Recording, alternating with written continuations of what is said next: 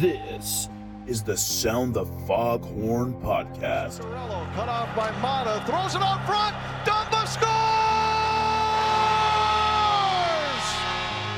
Your number one podcast for the Minnesota Wild. Proud to select with the ninth pick in the 2020 draft from the Ottawa 67s of the OHL, Marco Rossi. Covering their prospects, the NHL, AHL, news, notes, and much more. Fiala's in for Minnesota. Fiala cuts to the middle, waits, scores! Greenway in, saved by Miska. Rebound, Eriksson Ek, they score! Jordan Greenway beats Miska. And poked away Kaprizov in for a chance to win it. He scores! Kirill the thrill Now, for here are your hosts, Brett Marshall, Zeke Boya, and Justin Buck.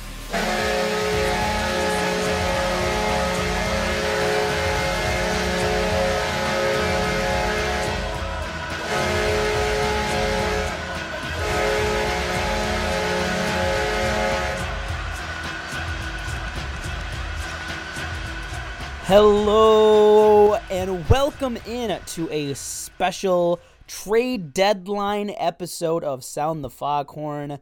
Brett Marshall, halfway to 50, joined today by Justin Baki and Zeke Boyat. Gentlemen, how you doing on this Monday, a rare uh, recording day for us? I'm doing good. Just uh, worked all day. I'm in my long work week and catching up on some trade deadline stuff and ready to talk hockey with you guys. And uh, happy 25th birthday. Thank you. Yeah, no, I'm I'm doing good too. Uh, just been you know hanging out inside. Been kind of fairly kind of cold today compared to the last couple of weeks. So that's kind of stunk, and it might even snow tomorrow. But uh, you know, I've been doing good for the most part. Uh, just happy to be here talking again with you guys. Yeah, so this will be a little bit uh, different than our normal show. Won't talk a ton of wild today. We'll talk a little wild, but not a ton. Uh, you know, we, we, we do preach that we'll talk some NHL every now and again, and this is going to be one of those days, much kind of like our draft preview we'll run through, you know, just kind of some of the major trades, not just from today and yesterday, but kind of, you know, the last week or two weeks and just kind of run through, you know, some of those bigger trades, what we think, um, give our opinion on that. And then uh, we're also, but before we get to that, uh, there is some uh, disappointment to talk about uh, regarding our Bulldogs and our Mavericks and our Huskies uh, doing the most Minnesota thing ever.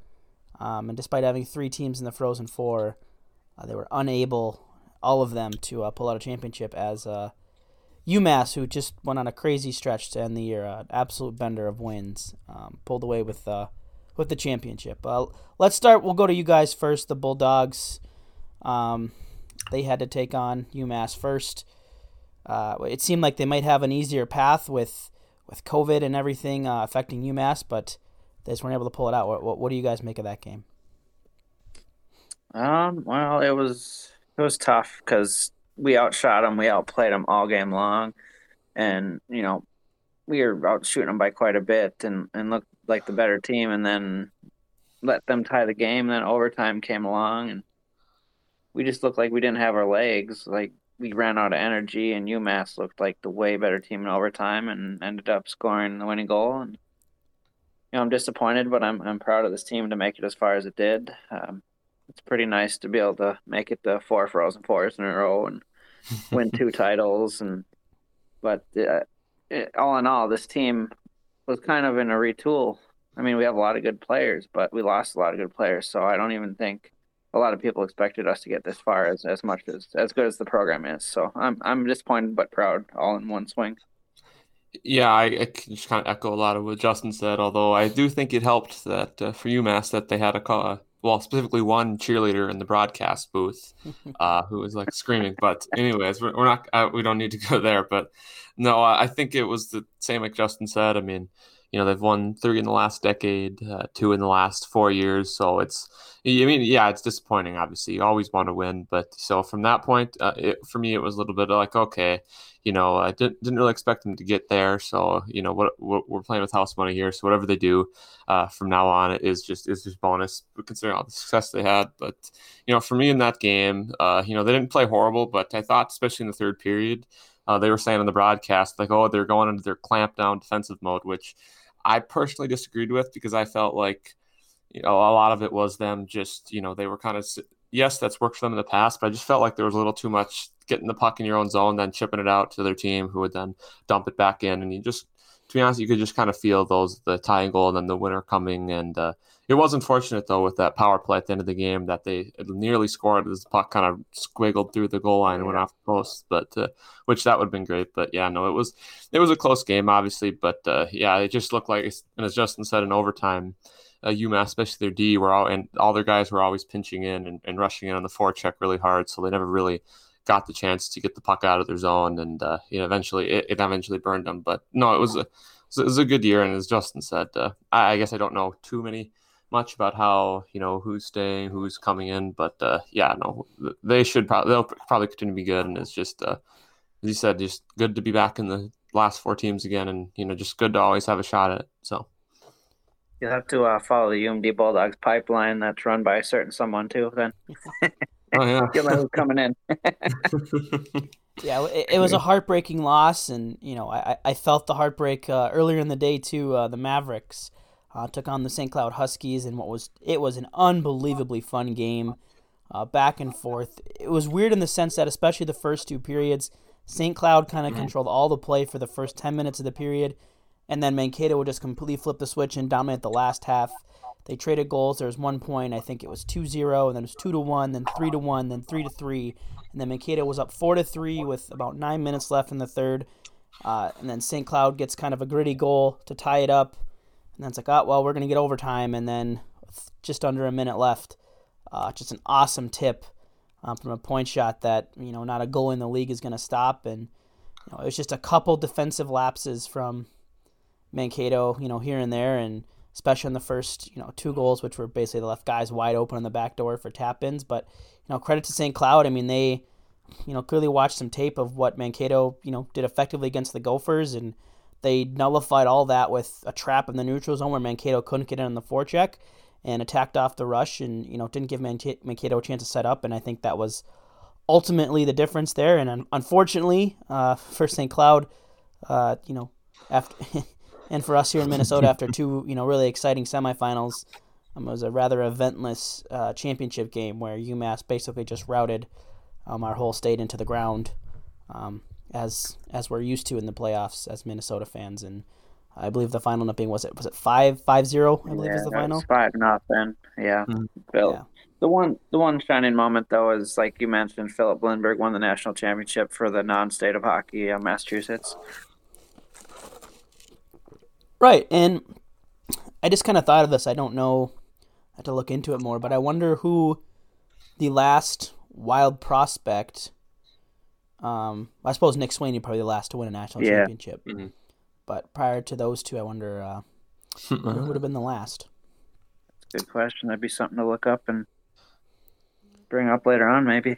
Yeah, I just will say on the just do back to the Mankato game real quickly. I will say, I mean, I told you guys this in the group chat, but I had kind of a feeling in the last like couple minutes that someone would score. You just, I don't know, I just got that sense that, uh, you know, there was there was gonna there was several chances in the last five minutes, and you know, like I told you guys, I, I kind of was hoping it was gonna be Mankato too, because you know, for some for some reason, I've never been a huge St. Cloud guy. I mean, part of that's you know, UMD plays them in the same conference a lot, but. Uh, yeah, no, that, that that did kind of suck. It was just a like Brett said, it was just a perfect uh, tip right up in the corner, and uh, you know, I mean, personally, I was happy it didn't go to overtime because it's like, okay, we don't need a four overtime game before ours now. Like right. that was the only thing. Like, let's not do that, but let's get to overtime because that's that's always fun. But I mean, all you can ask for is just a close, tight game, and you know, it's just just one kind of luck play or just one play like that that's just going to win it. But uh, nothing you can do there it is a game of inches, you know, as they mm-hmm. say. So, um, yeah.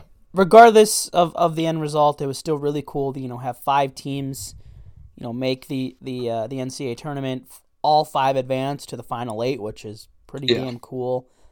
Um, which you know, part of that's just more stab in the wound. You know, five out of you get five out of eight, and one of the three that weren't uh, pull it off, but pretty mm-hmm. cool mm-hmm. for the state of Minnesota for college hockey here, as all the programs. I mean, especially over these last five years seem to continue to get better and better. And now we get to add a six next year. So lots to be excited for. We still have the Wild.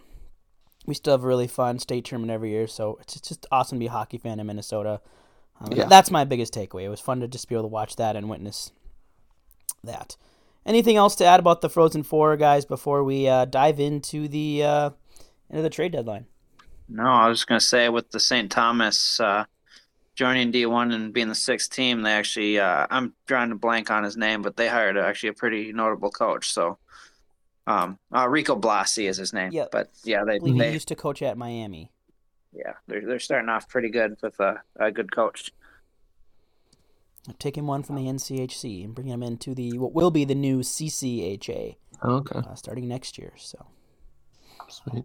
Gotcha. which for those not familiar, the CCHA is the same thing as the WCHA, minus Alaska Anchorage, um, Oh, University of Alaska, Mhm. um, and uh, Alabama. So they took out the three schools where they just didn't want to travel to anymore, essentially, and said, ah, Right. we're going to form our own conference. So, Yeah.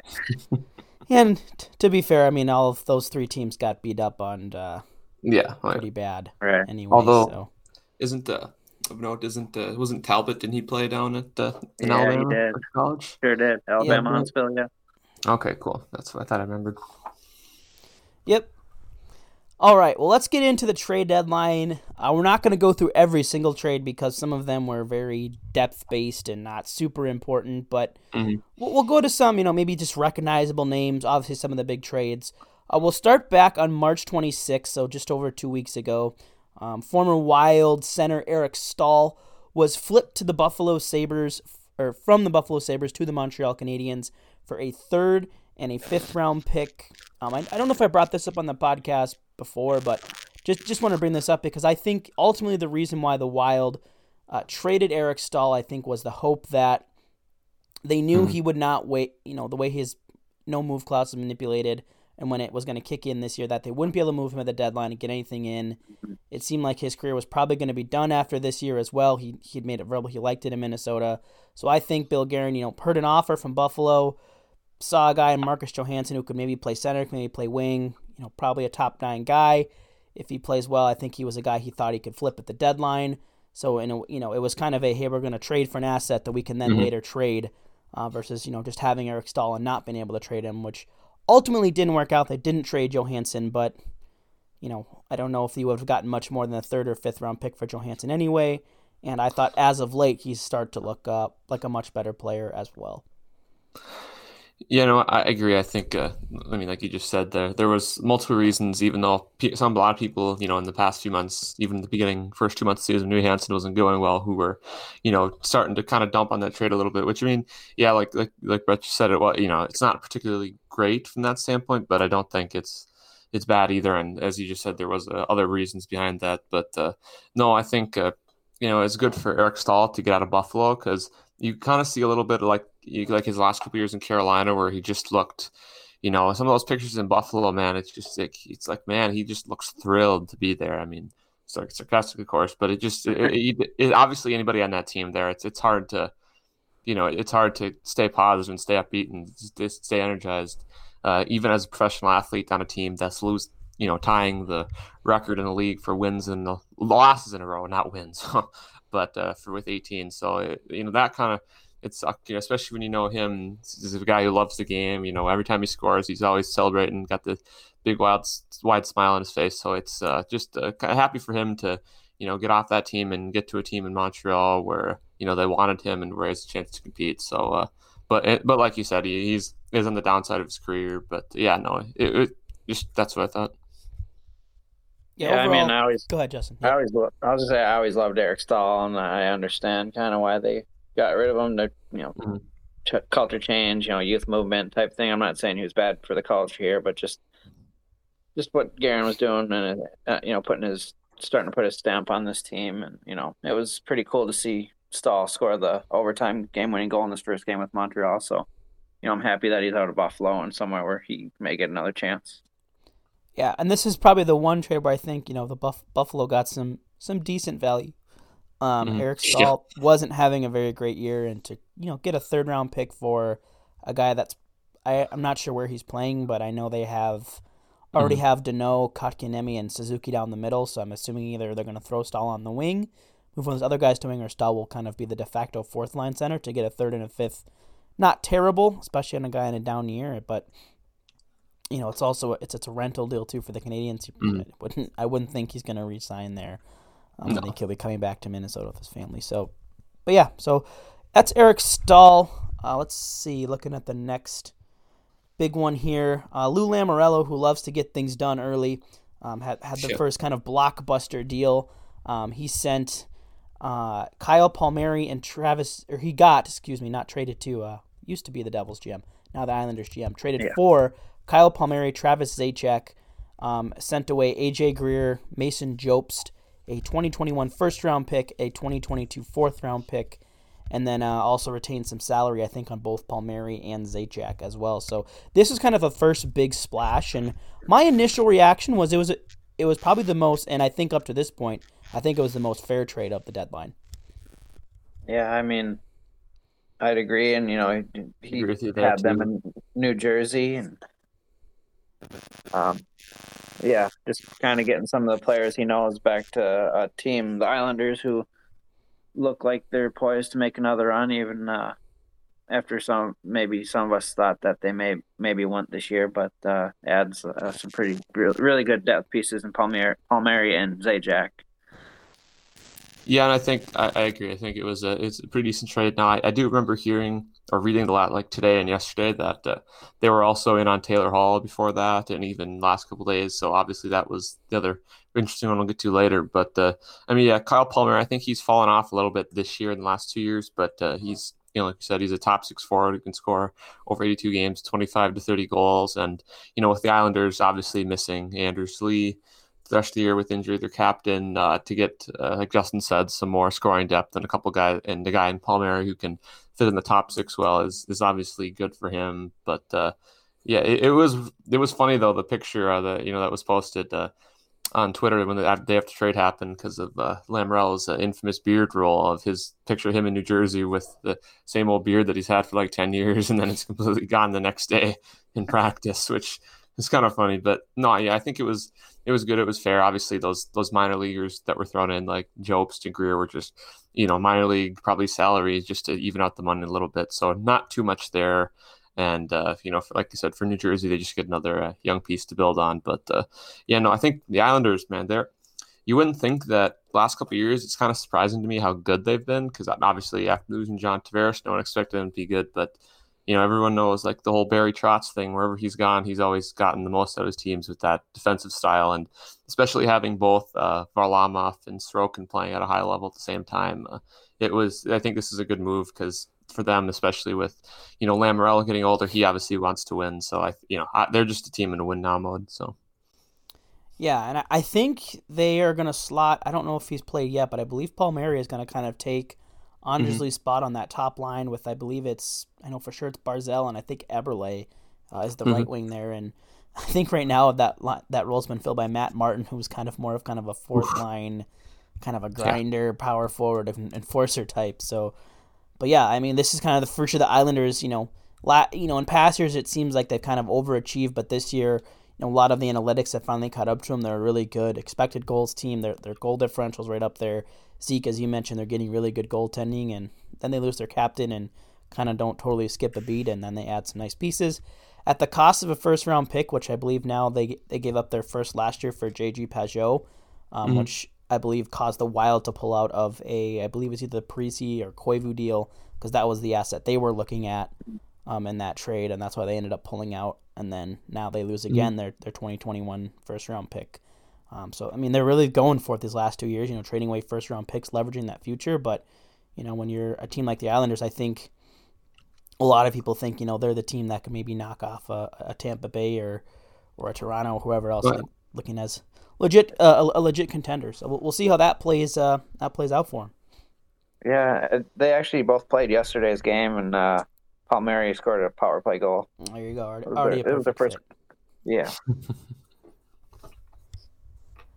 All right, well, let's go to the next trade here. And this one, among most people, probably isn't a big trade. But uh, for those in Minnesota, it was a lot of familiar names. Uh, this one happened on April 10th between the Sharks and the Avalanche. The Avalanche acquired former goaltender Devan Dubnyk, and then the Sharks acquired a fifth round pick in 2021 and former Minnesota Wild defenseman uh, Greg Pateryn, which, if you look at another way, it was kind of a three way trade um, as the Wild in that deal uh, snag Ian Cole um, as well in that deal. So Oh yeah. uh, Wild win the trade. but uh, what do you guys make was- of, of Devan Dubnyk, Colorado Avalanche backup goaltender now? Um, I, it's it's hard for me to say. I think he does make their backup position better. Obviously, depending on which Dubnyk shows up, of course. I mean, he hasn't been good the last two years or so, but their backup position has been pretty bad. I mean, former uh, UMD Bulldog Hunter Miska was there for a while, and then they just traded for that uh, Johansson guy, didn't they? Mhm. Yep. Yeah. So I mean, they didn't have much behind uh, Grubauer, so um, I, I think Dubnyk does help them, and I hate to see him in Colorado gear, but uh, I guess we'll see see how he plays. Yeah, that that was the first takeaway I thought is it's just weird to imagine him playing for the Avalanche, especially knowing uh, how much the fans dislike him because you know he had that obviously scrums with Landeskog and being known for throwing slashes to the back of guys' legs and all that. But so that's a little bit weird, like Justin said, to see him there. But uh, you know, and, and as Justin said too, with they've been missing their last year's kind of backup slash one B and uh, Pavel Francouz, who was actually pretty good last year, but he's been hurt with some like mystery injury this year and has been on injured reserve pretty much the whole season. So that's been kind of weird. And, and like Justin said, you would think, well, why wouldn't you at that point, especially with how much Grubauer has been playing? Like I think he's played like 34 of their games already or something Yeah, ridiculous. that that sounds right. Mhm, Which, uh, you know, you would think maybe you want to give up. Uh, you might, especially with a team like Colorado, who you think you've got all the guys loaded. You've still got guys in the system there that, you know, you maybe want to give up a second or third round pick to get a guy who's, you know, maybe been a little bit better recently. But at, at the same time, I think it helps that they score a ton of goals there. So they obviously don't, uh, at their, their back position, they don't need him to be great. Like they, like you just said, uh, with they just need someone to get Grubauer rest uh, down the rest of the regular season and just be average because they've pretty much wrapped up a playoff spot at this point. Yep. They're going to be more than likely the top seed in the division, and uh, yeah, I mean, I think it, it's good for him. That's be the one thing I, I cannot ever root for the Avalanche, but uh, it, it would be cool to see, uh, you know, see Doobie uh, get a deep run in the playoffs, potentially even a Stanley Cup. So uh, no, uh, good for him to go to a you know a good team like that and just uh, see what he can do there. Yeah, for me it was interesting, and you know there was a lot of rumors about you know a lot of goaltenders potentially being on the Mhm. move, and I believe when it's all said and done, Dubnyk was the only one that got moved. Um, Mhm. If I was Colorado, I probably would have looked at maybe spending a little more for a better backup. I don't know what the market was, but Devan Dubnyk just isn't good anymore. I mean, we saw it in Minnesota last year years he was here. we, we've talked, I think, on this show enough about how terrible his uh, goal saved above expected was, especially last year and then even the year Oh, yeah. before. And you know, we've seen, you know, as good as the Avalanche are and as good as their defense is, um, even when you ha- when there's just not great goaltending, it's still just not great goaltending. Um, you know, and we saw that Devan Dubnyk, while they have a great blue line, it didn't prevent Devan Dubnyk from being bad. So from that perspective, I didn't quite understand it for Colorado. I think it's more an insurance policy. As you mentioned, they're in a playoff spot, so you know, I think they'll just look to you know win the important games against Vegas and hope that maybe the other teams do their job as they all you know kind of fight for that four spot. Um, and as the Wild, you know, try to fight for home ice advantage and to not play Colorado. Um, hoping maybe they knock off Vegas and kind of rely on the division just to get them that one spot, so they can maybe just roll Dubnyk with no consequence of whether or not they win or lose those games. But it was interesting for me from that sense. But you know, Colorado also um, moving on here picked up uh, Patrick Nemeth, uh, depth defenseman, uh, for a fourth round pick. Uh, let's see. I know they made a couple other ones. And I will, I got I will just- Soderberg too. Yep, Soderberg was the other Mhm. uh, who was returning to the Avalanche. I believe he was there two years ago. Yeah, he was. Uh, I think yeah, he was there for like three or four seasons before. Mhm. And I will just say one more thing on the goaltending thing, as you just quickly on saying, you know, they maybe wanted to would have spent more. I mean, the trade that was yesterday was uh, Flames. They uh, traded David Rittich to Toronto for a third round pick with the 50% retained salary, who they reportedly could have gotten for a fourth round pick if they didn't retain as much or any of the salary. So that, I mean, just interesting names like that. But, you know, like, like Brett said, just it, it was just, you know, it was interesting that there weren't more of those guys rumored because, as you said, they're moved because there was a lot of them who seemed to be on the block. But yeah, no, it, yeah, just whatever we just said. So yeah, And I will say too, and we'll have an expansion show here as, as that gets closer. But the fact that no goalies were moved um, outside of Mhm. Dubnyk, I think, is a really good scenario. uh, for the Minnesota Wild in terms of expansion because obviously, you know, Cam Talbot's been really good this year. Um, and there's speculation that he'll, regardless of, you know, maybe that's changed now with, with how Kähkönen's played his last three games. But, um, you know, it seemed like Talbot was going to be the one that was exposed, and there was some concern of whether or not he would get taken. But I think as, you know, none of these teams moved a goalie, um, and there's going to be a lot of really good goaltenders. There's about five or six I can already think of off top of my head from Chris Driedger to whoever Carolina exposes, the Columbus yeah. goaltenders. Toronto's obviously got a situation now where they're going to have to expose you know, probably a Rittich or an Anderson. Um, I don't think it's going to be Jack Campbell, who finally just lost a game, by the way, to the to the Canadiens mm. here. So I think that that's that's a good takeaway there as a Wild fan is that it seems like the goaltending situation for Seattle didn't really uh, move too much. So. Mm, no, yeah, that's that's a good point. Good point. Yeah. All right, let's see.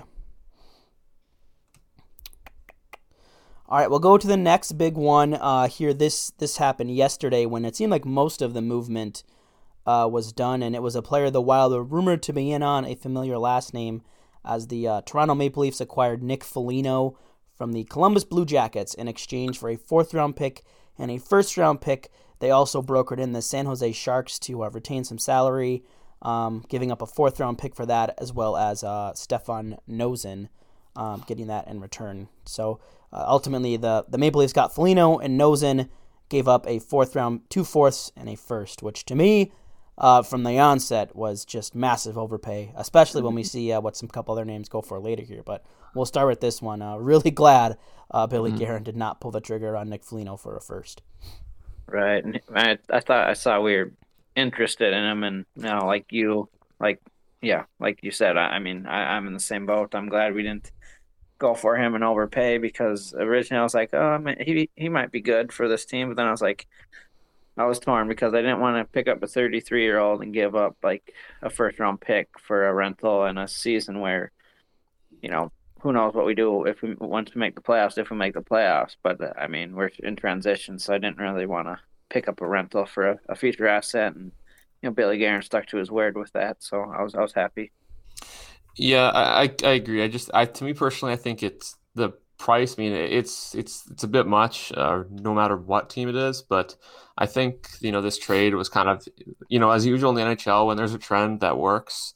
Uh, when when someone does a certain thing with their lineup with their team and they win a Stanley Cup, a lot of teams seem to want to like kind of amplify or you know copy that the next year, do something similar, and the example is with Tampa Bay, you know, with Blake Coleman and Barclay Goodrow going for combined two first round picks, and they're one of their top prospects. You know, being those kind of physical depth fourth line, third, fourth liners that helped them kind of push them to that Stanley Cup win last year. So I think that's kind of what maybe Toronto is going for here in a way. And you know, I can see for them, you know, they this is like their year that they're top in the Canadian division. They have a very clear path, I would think, to the Stanley Cup semifinals this year with no Boston or Tampa Bay in the way this time. So I can see from their standpoint why they're just going all in. And, you know, people will say, well, they have like five picks next two years. But I think, you know, based off the fact that Toronto, the last, you know, five, ten years has had a huge stockpile of draft picks for a lot of young players. For me personally, it's not as bad from the standpoint of, you know they're going all in on this year and you know that first round pick you know you're throwing a couple of two or three magic beans at them in columbus and it's better for me than giving up any one of their top prospects like a robertson or a liljegren or rasmus sandin or somebody like that. So I, I didn't think it was as horrible from from that standpoint because if you know but it all depends on if you win the stanley cup and if toronto goes and loses in the first round you know then it's obviously going to be a big issue because then you just gave up a, a premium asset for you know, not even a playoff win. But I think it's a it's a decent risk if you're a team like Toronto who thinks they have a legitimate uh, chance uh, to win the Stanley Cup this year. But you know, like you guys said, the Wild weren't in that class of teams just yet, so uh, they're just. I just think it was decent from the stand that standpoint. Yeah, it does feel a lot like you know the Nick Foligno could be Toronto's. Um, I would say he's more like their Blake Coleman, kind of that mm-hmm. you know defensive first guy but also a guy that you know he plays a lot like Marcus Foligno. I mean, they're very similar yeah. players in that. Yeah, they're not going to bring a ton of offense. Nick Foligno did that a couple years ago, but now he's more of a defensive guy. But you know, also I you know people are pointing at his numbers, and you know, Columbus isn't very good this year, and they no. haven't been. Um, so I, I attribute some of that, but yeah, I think that's a good comparison. And Um, I, I, as you mentioned too, I think the big thing for Toronto, we saw them add a lot of players, and we'll get to a couple more um, of their moves here in a 2nd mm-hmm. Um, but like you said, Zeke, they don't have to go through Tampa Bay and Boston. And that's the only yeah. time they're going to have that luxury is this year, and I think it makes total sense for Kyle Dubas to push all of his chips in because, like you said, they should, um, you know, barring some sort of you know major injury to a, a Tavares or a Marner or or uh, Matthews or whoever else, it, it should be a walk in the park to them to get to mm-hmm. that Stanley Cup semifinal. So why not go in and add, yeah, you know, the guys you think you can that can get you there. So yeah, and I will just add, just kind of on the draft picks thing on this, there was a lot of you know arguments, a bunch bunch of Toronto fans on there. You know, people were arguing about you know, which is which is fairly normal with Toronto fans, but no, uh, there was a they were going, you know, people were debating about, you know, the value of draft picks, especially this year when it's perceived to be not as strong of a draft, which, you know, I can see that, you know, maybe teams don't value as much, but at the same time, I think, just wanted to add that I think people are, you know, kind of still, I think, in that standpoint, under undervaluing your picks because that's still a first round pick, and you know there will still be good players in there in the first round and whatever round, and I just I think that there was a lot of people on Twitter yesterday who, and, and people in general, and fans that I've seen in comments or wherever, who were, you know, seemed a lot more okay with giving away those picks this year because they have read maybe that oh, there's not a clear number one overall guy. When you know, still those are those are still valuable picks, just still be NHL players. So I do. It does seem like people, maybe teams, and also just fans in general, seem for whatever for that those kind of reasons don't maybe value the picks as much as they might have, like you know, even a year or two ago. Yeah, and that uh, we have a we had a question from uh, Kyle oh, Marlowe okay. um, that you know asked pretty much this very specific thing, and, and I'll, I'll add on to this. So his specific question was, um, with this year being a crapshoot for drafting players, the lack of scouting because of the pandemic. Um, he asked specifically, why do you think the Wild weren't willing to trade their first this year? Um, and you hit a lot of good points. And what I'll add to that is, mm-hmm. with the exception of the OHL, every other league has played games, and they've played mm-hmm. pretty much full half, three quarter seasons. And these guys aren't just scouted in their draft year, right? They've been scouted mm-hmm. for a lot of them since they were 15, 16 years old. You know, these scouts have had eyes on them. The last year of scouting basically just kind of moves you up or down. So to me, like two first round picks, Zeke, like you said, is still two first round picks. You could see more variation when you when you revisit the trade and compare. Mm-hmm. like, ah, you know, maybe that guy should have gone 15th instead of 20th. Like I still think there's a pretty good grasp on who the first round talents are. I just think there's some more uncertainty as to, mm-hmm. you know, where in that first round they should go.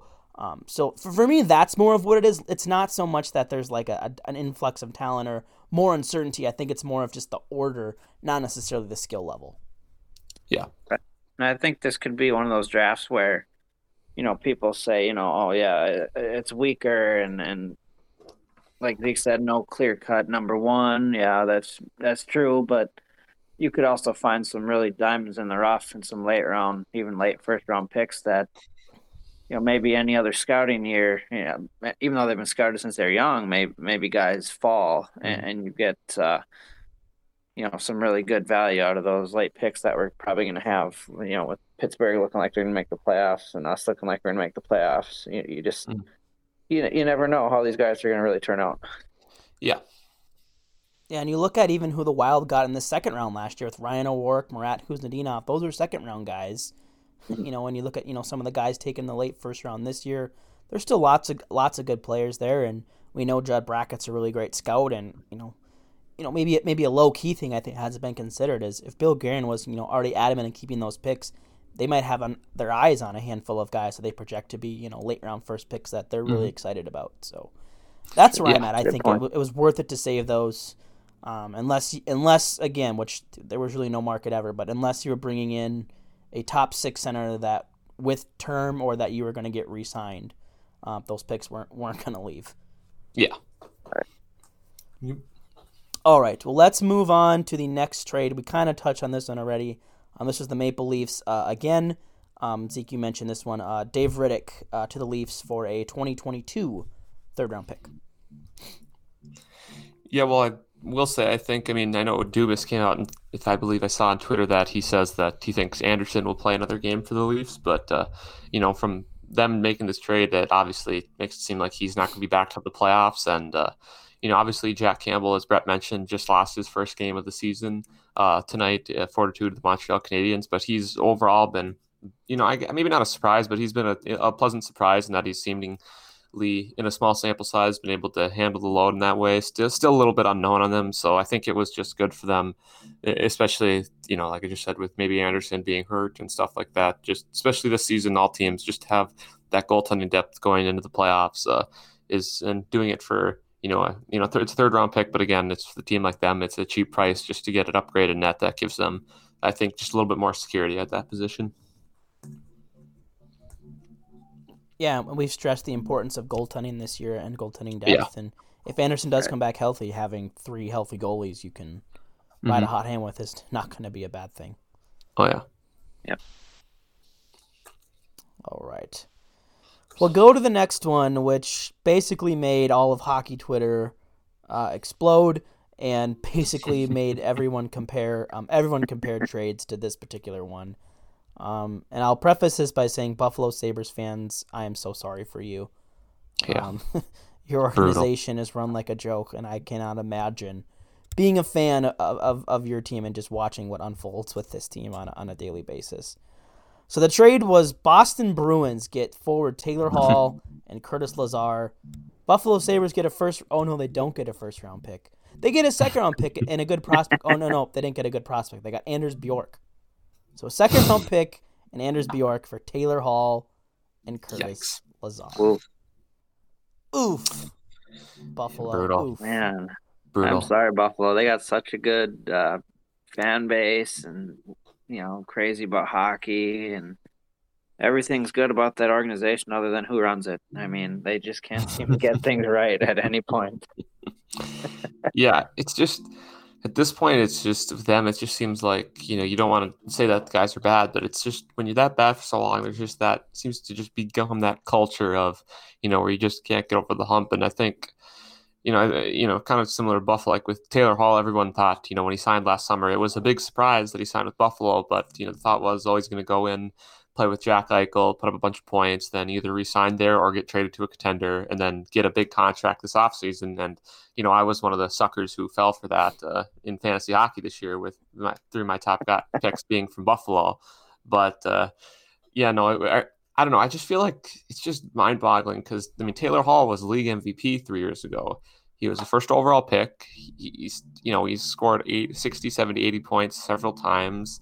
Uh, he's a top line forward. Like, I know some people were pointing out yesterday, well, why someone tweeted out a graphics showing the records of the teams he was on, saying, well, he, every team he goes to, they've been bad. It's like, well, sure. But if you look at it, it's the Oilers, the Devils, the Coyotes, and then the Sabres. It's like, can you really blame in those team struggles in large part to to play at Taylor Hall. Like I, I don't I just don't think so. And it's I mean it's great for Boston. They got a the top line forward, in my opinion, at his best for pennies on the dollar. I mean, really. Yeah, it's insane that players like Nick Foligno and you know uh, even Jeff Carter brought Sam a better Bennett. return than uh, Sam Taylor Bennett. Hall. Yeah, yeah Sam Bennett too. Yeah.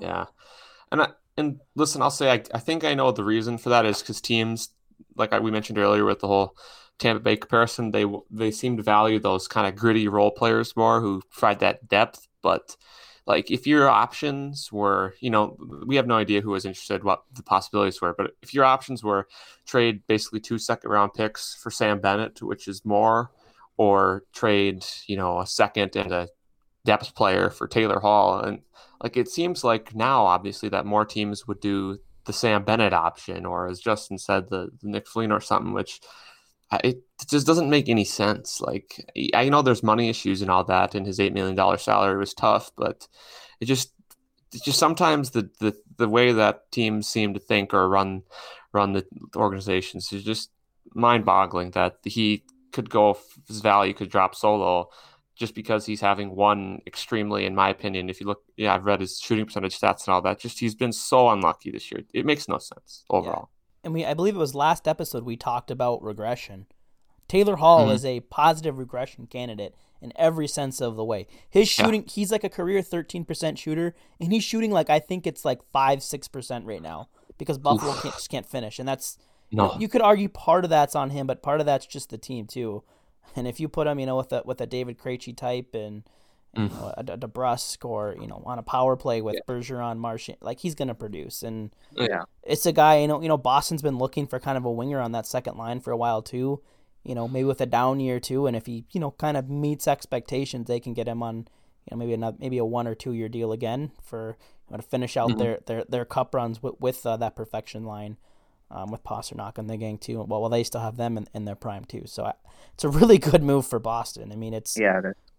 even if he doesn't work out, you gave up, you know, a depth forward and a second round pick for, for Taylor Hall. So, Yeah. well, well Right. done by the Bruins too. I, I did I do want to say too, as as we rip other teams, is to make sure we give a tip of the cap to the teams that you know pulled these these big ones off. So, Mhm. All right, uh, next one here, uh, kind of a I would call this one like a blockbuster, a big trade, but it's you know a, a significant name.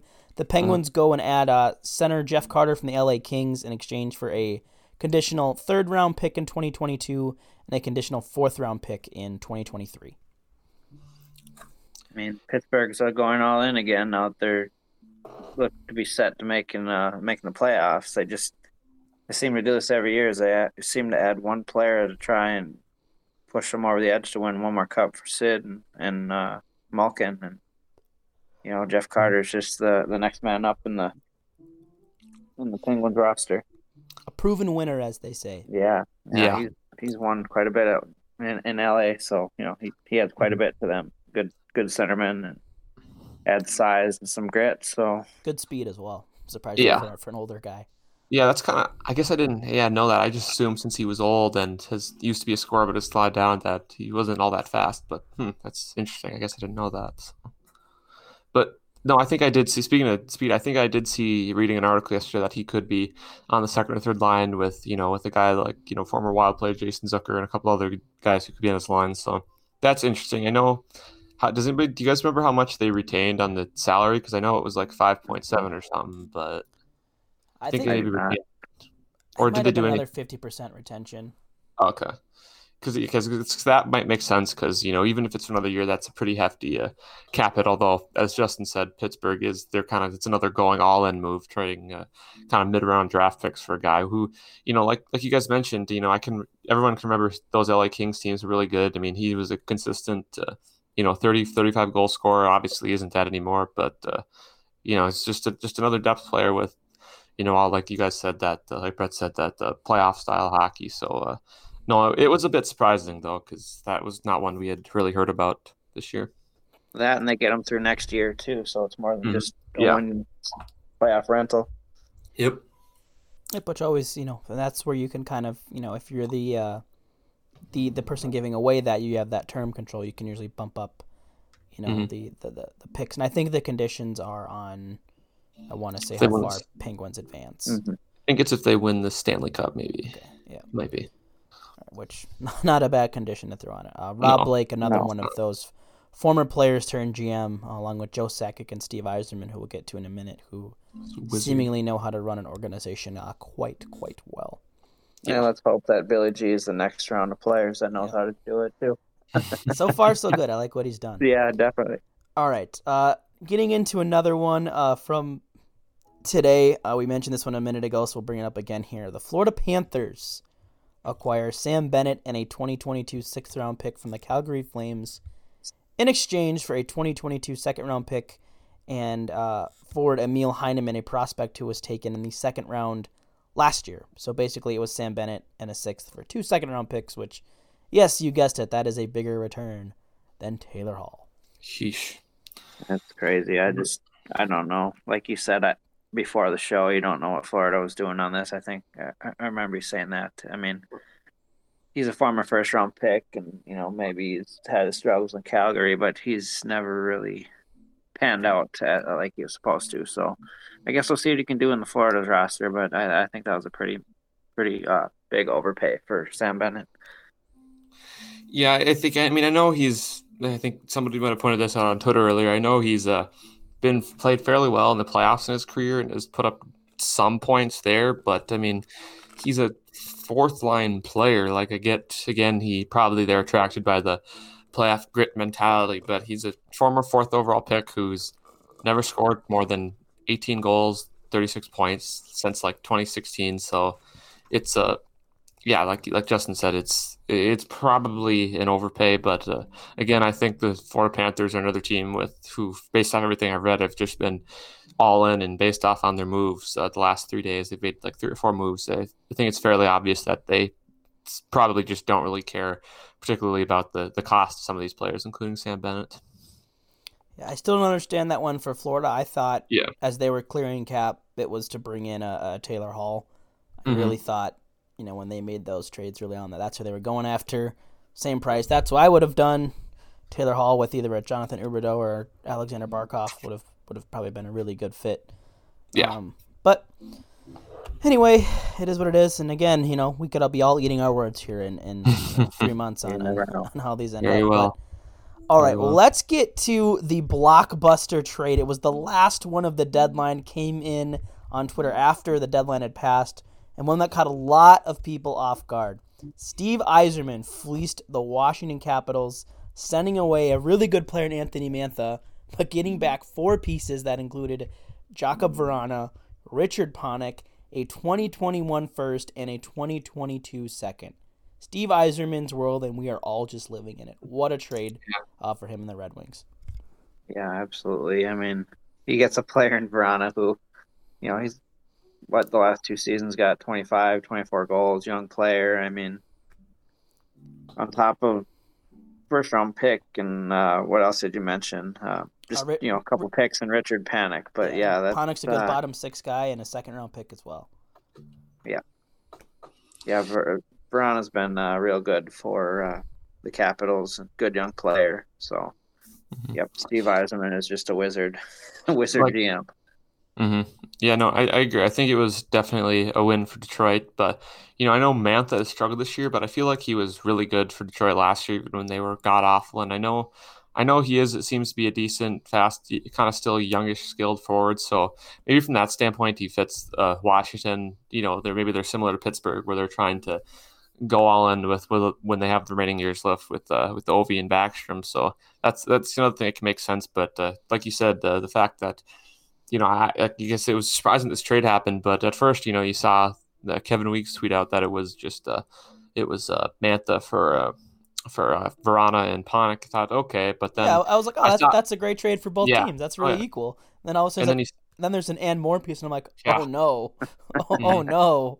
and I thought, and you'd think too at first you saw first second. I'm like, okay, well, is one of those going back the other Right. way and one coming back the other way? But and then it was like, oh no, it's Detroit getting both, which is, you know, I mean, it's it's just surprising, but uh, yeah, no, De- Detroit they just uh, keep stacking up the assets, the draft picks. The, they're in a lot of these trades as like the money kind of taker on, and they'll get like a fourth round pick in exchange for that or whatever. So, uh, you know, like you guys said, Steve Yzerman's being just snagging up all those picks, and uh, you know, if they keep doing that, I mean, they'll they'll be a good team eventually. Because if you pick 15 times a draft, then I mean, oof. But yeah, You're no, eventually it's going to hit on one of those, Mhm. right? All right. yeah, I know. Especially when you I- get a good young player like Justin said in Vrana too.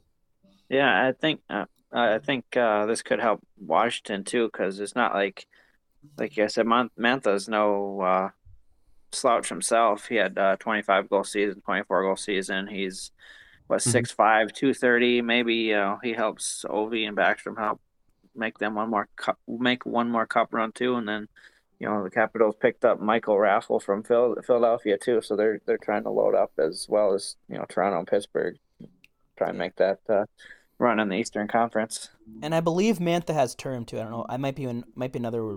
I think he just signed like a five year extension recently too. So Yeah, I think it was That's like five. I think it was like five point seven or something like that a year. yeah, that's a pretty good hit. So I think they got they get another four or five years of Mantha too. So I, I, I get it from Washington perspective. Mantha's a great player. He's your modern day power forward in every sense um, of of the phrase. But just I, they just gave up a little too much because you and I mentioned like if it had been Vrana and Panik, you know, right there, even like Yeah. even Vrana Panik the second, but the first to me was really a tipping point where it made a really Mhm. good trade. Uh, V- Vrana, I don't remember the exact number, but there's lots of stuff out there. I believe over the last like two or three years, I believe he's up there as um, like one of the top five on five goal Mhm. point producers. He's been kind of buried in in Washington on like the third line, and he's probably going to go to Detroit and play on a line with Dylan Larkin. Oh, yeah. And he's a year younger. I think he's got some term on his contract as well. Um, and if not, he's a guy they can easily resign probably, and I think could be a great piece um, to help build what should be a blossoming young team in Detroit here within the next two to three years. So, love it for Steve Yzerman. Him and Joe Sakic are just um, miles ahead of everybody else. Um, and as a Yep. reminder too, that dynasty that's in Tampa Bay was also constructed ninety percent by Steve Yzerman as well. So. Yep. Just so you guys know, uh, Mantha's signed for the 2023-2024 season, and then uh, it looks like Vrana's a free agent after the season. But like you said, I'd imagine they'd be able to re-sign him. Yeah, for sure. All right. Um, just some other takeaways for me for the deadline. Um, first was the uh, Chicago Blackhawks. So they didn't make like any necessarily like huge moves, but they traded like a ton of, uh, you know, kind of these depth pieces, and ended up getting a lot of really good pieces back. And I've been pretty critical of of uh, Stan Bowman here in this past couple years. I'm just you know saw Panarin, you know, tr- getting Zad- Zadorov. Like a lot of his trades just haven't haven't been great. Um, but you know, I think as of late, you know, especially this deadline, he did a nice work of getting rid of lots of these depth pieces to get in, um, Mhm. to get in some good pieces. So here, here was their their full summary. Yeah, this is from Mark Lazerus, the uh, the Blackhawks writer for the Athletic. So they got all these players: Vinny Hinostroza, Brett Connolly, Riley Stillman, Henrik Borgstrom, who's a really interesting name as a center, um, who used to be like a really highly regarded prospect, has kind of fallen off, but could be a reclamation product or project. Um, Adam Gaudette, Ryder Rolston, Josh Dickinson, a second rounder, a seventh rounder, and a third rounder, and I believe they might have picked up one more trade after this tweet, like a fourth or a fifth. Um, yeah, they got a fourth in there too, and then lost Mattias Janmark, uh, Carl Soderberg, uh, Matthew Highmore, Lucas Wallmark, Lucas Carlsson, Madison Bowey, Brad Morrison, and two fifth round picks. So pretty imp- like it's a lot of pieces in, a lot of pieces out. But I think to, just even see a second, third rounder, a couple promising prospects in there, and really no one significant out the door is a pretty good job Mhm. for uh, for the Blackhawks. And I will say, on the thing I was most impressed, as you mentioned, with Chicago, is that you know they're a team kind of right, surprisingly, kind of right in the playoff race, although they've fallen off a little bit. And I think it was kind of, as you said, good on the Stan Bowman to not, uh, you know, fall for that and kind of just go, okay, well, keep our guys or even add because we think we got, might get in the playoffs. And uh, like you said, just good on him to get to ship out those guys who aren't going to be there for very long and just get more young assets to kind of help retool that team again and uh, not go the path of while Nashville has been good. Uh, I still don't know if that's another team. I don't know if I agree with them, you know, going in saying, "Oh, we think we can do anything in the playoffs." But no, I, th- I think it was a good job of him to just recognize that, you know, kind of similar to the Wild, that his team just uh, is just young and just needs uh, just needs time. Yeah, it was odd that you know that Nashville and you know uh, Dallas didn't make any moves. Like you're playing Mhm. to play Tampa Bay, like Yeah. Sell off your hard. assets Yeah. because you're gonna regret not doing that when Tampa Bay literally wipes the floor with you in in, in a month and a half. Hmm Yeah. Yep. And then just to quickly sum up, we we've shitted on the Sabres quite a bit, but here was the Sabres uh, trade deadline summary. They traded away Eric Staal, Taylor Hall, and Brandon Montour for a second, two thirds, a fifth, and Anders Bjork. Heesh. Oh, That's I hate to laugh, but courtesy of uh, Greg Wyshynski of ESPN on uh, on that summary there, but just just absolutely brutal. Yeah, and you know, I think the the funny tweet. Let me pull it up uh, real quick. Uh, it was from uh, on Twitter yesterday when the Hall trade went out from uh, Dimitri Filipovic. He said uh, Hall and Lazar for Bjork in a second is the new trade was two for two in reference to the Bob McKenzie tweet from four years ago when he was first traded to New Jersey. So Oh, yeah. And on the Hall thing, I had one more comment. Really stupid trade by Buffalo in the sense that they just traded away uh, the first overall pick in the upcoming draft. oh yeah, yeah. Because of course Taylor Hall notoriously wins his team the draft lottery. So if Boston all of a sudden ends up in the in the draft lottery, look out. yeah, yeah. they're They, they, they lose uh, they lose 18 games in a row, get fleeced, and now lose the first round, first overall pick. So that's tough. Uh, but of course, the Mm. new uh, with the new lottery system, it seems likely they'll they, they Oh, can't yeah. fall out of the top three unless you know they go on some sort of tear here, which I, I don't think that'll. That's happen. true. That's true. Um, my last takeaway here uh, before we kind of wrap up here, I was surprised that the Vegas Golden Knights didn't do anything, um, especially as you watch. You know, Colorado didn't make any significant moves. Um, you know, they added a backup goalie, they added Nemeth, mm-hmm. they added Soderberg, just some depth pieces.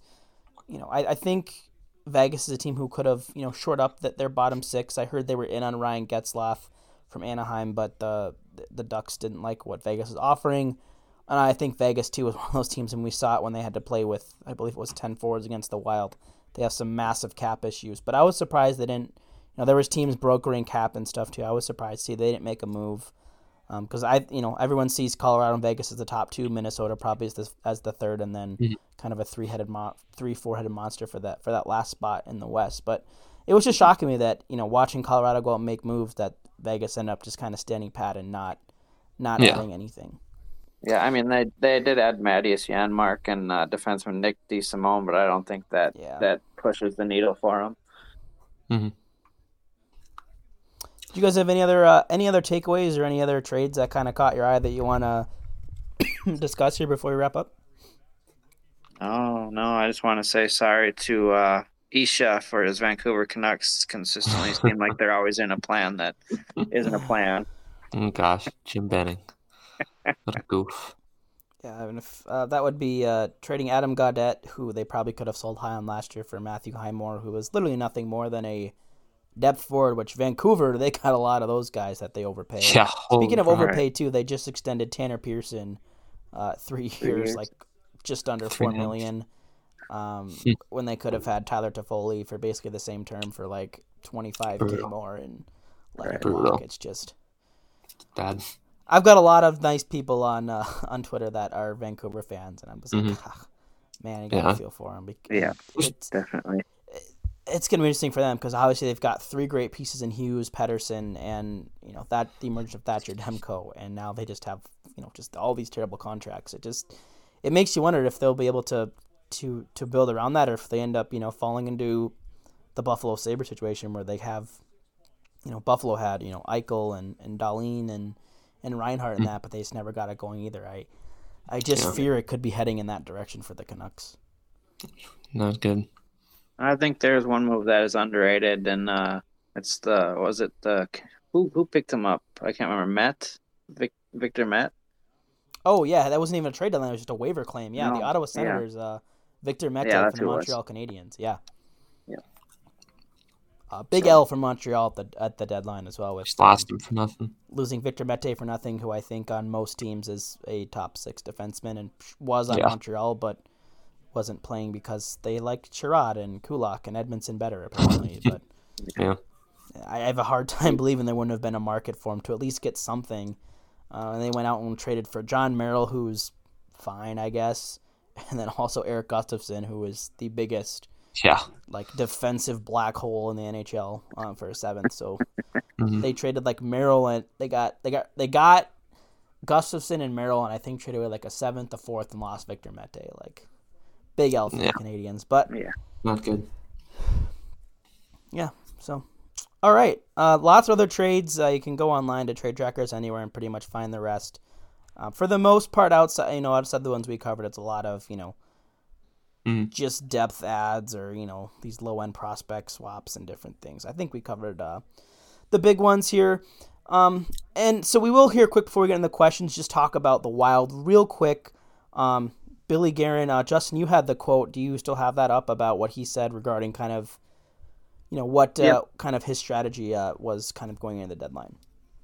Yep, he basically said Guerin said today was very quiet for the Minnesota Wild, and in quote, our time will come.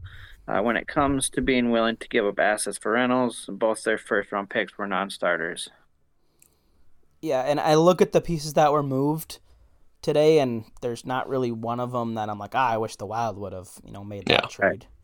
Right. Um, mm-hmm. Yep. So I was overall happy. I thought by doing nothing, they had they had a good deadline. I think so.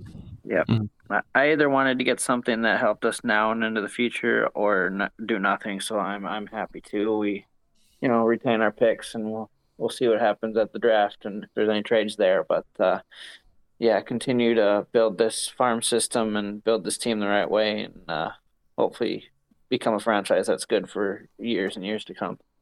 at some point. Uh, that said, we do have some questions here regarding the Wild. We'll start with this one from uh, Nick Lane, um, asking if you were Billy Guerin, was there a move you would have made at the deadline or if tempted to made? Um, I can start. I think the okay. only one uh, that that comes to mind is if I probably would have tested the waters to see if I could get really anything for either Marcus Johansson or Victor Rask. Um, pretty much like a, if I could have got a 4th mm-hmm. round pick or higher for either of those two, I think I probably would have pulled the trigger. Um, especially Rask because you get the cap dump out of that. Um, and Johansson, like he's he's a fine player, but I think you, there maybe would have been some interest in him. Um, in the Wild have a guy in Matt Boldy who they'd probably like to get on the wing, and by moving out a winger and Johansson, you maybe open up a spot for him. So that's maybe the one of the two I would have made, and then Rask, like I said, just trying to dump that four million a cap to give you some more flexibility for agency next year too. Um, and one thing we didn't mention when we are talking about Nick Foligno is that I believe uh, Russo's reported too that the Wild have still have a lot of interest, maybe trying to bring him in um, as a free agent too. So you clear off that four million. There's you know four million that could potentially go to a guy like Foligno too. So those would have kind of been the two for me, I think. Do you guys mm-hmm. have, yeah. have have anything similar or other players you would have looked at potentially moving? Well, I mean, for, for or are we talking about moving out guys or bringing in guys? Either one. Okay, well, you know, I think just quickly, I, I think same with you. If I could have found any way to get rid of Rask, uh, just as Russo, of course, we don't have to see him out on the power play and in three on three overtime. Yeah, yes, I would have. Uh, that would have been the the main one that I would have been trying to move, but you know, like Justin said, uh, uh, you know, you could just maybe knocked around on anybody who's a, decent kind of center or somebody who's maybe a little bit younger that doesn't cost a ton. You know, it's nothing spectacular, but maybe would have helped depth that way. But uh, you know, I don't know if I necessarily would have done it if it was the right thing. But considering how much, how little Boston had to give up to get Hall, I would have at least picked up the phone and. Uh, if, if I was a GM personally, you know, just give him the call because yeah, I mean it's it's against the whole not doing rentals thing a second round pick, maybe a, a, decent younger player prospect. But I still that would have been one if the price is so low on a player like that. Even if he's only a rental, still, I if I was a GM, now that this is again, this is if we were the GM, so this does not mean this is necessarily smart or the right thing, but that's one I would have at least investigate a little bit if considering what the you know the price was for him at that point. Let me give you scenarios. Like the Wild uh, would end up trading a second round pick in we'll say this year's draft and Marcus Johansson for Taylor Hall. Yeah, I mean, you know, you, you don't want to just you don't want to lose all your your picks for rentals, but uh, I don't know. I think I would have done that because it's again it's second round pick. You still have your two. You'd still have your two firsts and both of your thirds. Uh, you know, like like Brett said, Marcus Johansson's a fine player, but he's expendable. Uh, and you know, Boston that would have could have been a decent player. I think who is uh, better, uh, even though he was just with Buffalo, than I think than Anders Bjork is at this point. But uh, no, I would have done that for even if it's a two month rental for Taylor Hall to get him, you know, on, on a line with either Fiala or Kaprizov to just help solidify the top six so that they could have that really together and maybe give them a better shot, uh, you know, at winning an extra round or two. But uh, yeah, no, I, I, would have considered that if it would have been off the table. But at the same time, you, I guess you also to consider that, you know, would that really make you a Stanley Cup contender or anything? Probably not. But I think if the price was that cheap, that would have been something. Like I said, I would look into for sure. Yeah, I mean, I I'd look into it, but I don't think I'd. Uh, I don't know. I'd do it with knowing that he would resign here. And you know, the, the cap would be something to worry about, and and resigning Fiala and Kaprizov and Ek and all these guys. So, mm-hmm. I, I'm kind of on that. I don't. I don't think I would have done it, but at the same time, he would look good online with those guys. It just, it just kind of just depends on where the money and the, and the, you know, if we could resign him was mm-hmm. was at. Yep. So then if you can't resign him, then you just lost the second round pick, and if you don't make a run, you lost second round pick for nothing, basically. Yeah. Justin, just to watch him play. Was there any move you would have made or looked to make potentially, either bringing a player in or trying to move a player out? Honestly, it would have been uh, basically what they did, or you know, like you guys mentioned, I can't really add much else. Moving a guy out like Johansson and Rask, and maybe getting some draft capital or a young prospect or something. But yeah, outside of that, I'm I'm I probably would have stand stood pat like they did. All right, let's see. Uh, Foligno, more than Hall, we talked about that. Um, mm-hmm. Steve Yzerman being a god, talked about that.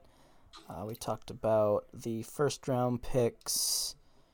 I answered that one in the comments. So we just have two more here, uh, both related to Matt Dumba from uh, Kaprizov Club.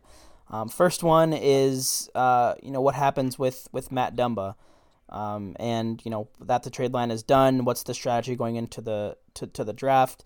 And does it involve a Matt Dumba trade? This is obviously going to be the big looming question. Mhm. Um, you know, there wasn't really any you know heated conversation about Matt Dumba trades going into the deadline, but obviously the Wild are, are in a spot now where you know they've got decisions to make, and pretty much all of them hinge on whether or not they keep Matt Dumba. So uh, uh, Zeke, we'll go to you first. Just looking ahead, what do you think the Wild do with with Matt Dumba? Yeah, well, I think ideally, as we know from last summer, they'd like to trade him for like you know for a top six center uh, to kind of fill that role. But you know, as we've heard from Russo and guys in the past, it doesn't seem like uh, you know teams were very interested in giving that up for Matt Dumba, and uh, you know probably wouldn't be now. So you know, I think that. And I said I think it's obviously very likely, as Brett said, that he'll be traded.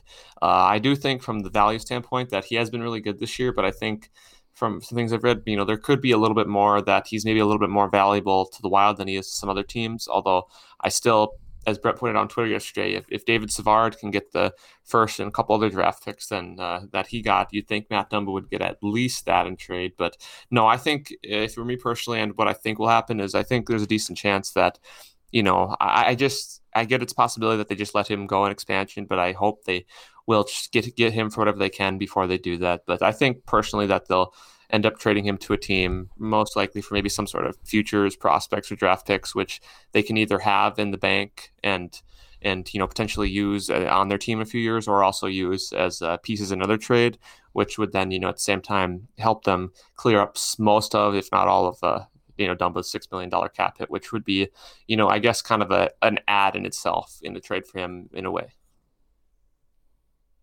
Justin, anything to add or, or, or anything? No, I think he basically picked what I was gonna, everything I was gonna say. I mean, eh, you want to try and get something for him, and you don't want to lose him for nothing. But at the same time, losing him for nothing to Seattle is really gaining six million in cap space. So, Mhm. you know, it's, you know, well, it'll be interesting to see. But uh, I, I personally would like to get something for him. But, yep, Eh. that's kind of where I sit. here's where I'm at. So I, I definitely agree in the sense that getting six million to losing him in expansion is an asset. So I, I'm all aboard that. So I think for Mhm. that reason, I do not see a world where the Wild go four four and one. I, I, I absolutely don't Mhm. see it going into the expansion draft. I think you just kind of read between the lines with what Guerin has said about you know a guy like Foligno, and we didn't sign him to lose Mhm. him, and you know Right. it- would he be the best option off the Wild team? No, but you, I mean, it's it's pretty well known that he brings leadership qualities. He's a really good defensive forward. He's an analytical darling in that sense, and Seattle's built a really good um, analytics department. One of which includes Alex Mandrycky, who used to do analytics for the Wild, so she has familiar with the player. May have been part of the decision with Chuck Fletcher to bring him in um, when they traded for him in Buffalo. So I think that's things to consider there. So I he's a guy they want to protect that you know just can't get protected if they go the four four one route. So I think no matter what they're going seven three one, and now and now here here are my caveats. So I th- caveat one is they go seven three one protect Dumba, and to do that they get Ryan Suter to waive because with Carson Soucy there with you know a, a Cam Talbot, a Kaapo Kähkönen, or you know maybe even one of the forwards that be exposed. Um, Ryan Suter's not getting taken. It's it's not going to Yeah. happen. So I, I Right. think he could, and then you know all of a sudden they you know you know a little birdie you know gets to Russo and says, "Hey, do you know that Ryan Suter you know waived his you know waived his his no move so they could protect Dumba?" Talk about great press from a from a market that's been pretty hard on you and your contract as of late. Um, so I, I think that's scenario one, and I think right now my gut says that's the most likely scenario, is they Mhm. get through expansion and head into the draft with Dumba, and then maybe figure out what to do after that, and maybe still explore the market in the off season once to you know once teams figure out what their rosters look like heading into next year, or number two they find a way to move him before um, the deadline, whether that like you guys said is for assets, for a top six center, or or, or whatever. So that's my gut. My gut says it's just not a world where they go 4-4-1 I just as the more we go on, just the less I believe it because as you mentioned, it's it's six million that they would gain um, by losing him in expansion, and then you know on top of that you get to keep your Carson Soucy, you get to keep Jordan Greenway, you get to keep Marcus Foligno, you get to keep Nico Sturm, you keep both your goalies. Like there, there is a lot of good um, Right. to be had there. So that's kind of where I'm at. So. Sure. All right. Well, I think that hits on all the questions, everything we want to talk about. We went a little over an hour, but that's okay. um, but hopefully, you guys got a lot out of this. You know, maybe got some some quick insight into some of those trades and how they affect and you know what's for revalue players compared to uh, to GMs. And uh, Thursday show will go on as scheduled this week.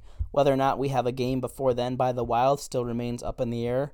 Uh, obviously, as as things with uh, Daunte Wright here. Um, potentially heat up tonight and, and, and tomorrow. We'll see what happens uh, with the Wild. But um, their game that was scheduled for tonight has been rescheduled a month from today, so it will be played on May 12th uh, against the Blues. As of now, that's been the only postponement movement. Um, as of now, uh, Russo is the best guy to, to keep tabs on to see if anything changes uh, mm-hmm. with that coming up here. So, uh, any, any parting thoughts here before we sign off? No, uh, I'm. I think I'm. I'm all set. Yeah, no, nothing for me either. All right. Well, as I mentioned, uh, Thursday we will be back. We'll be talking about Matt Boldy's debut. We'll, we'll be doing a prospect update. Uh, we'll have everything going on with the Wild. With uh, you know, we'll we'll talk about uh, this kind of emotional roller coaster of last week with the the massive loss of St. Louis, the heartbreaker to St. Louis, and then what uh, whatever may happen uh, before Thursday. But until then, that'll do it, guys. Before we go, just remind everyone where they can find you and your work. Uh, you can find me at the at D, D East 2004.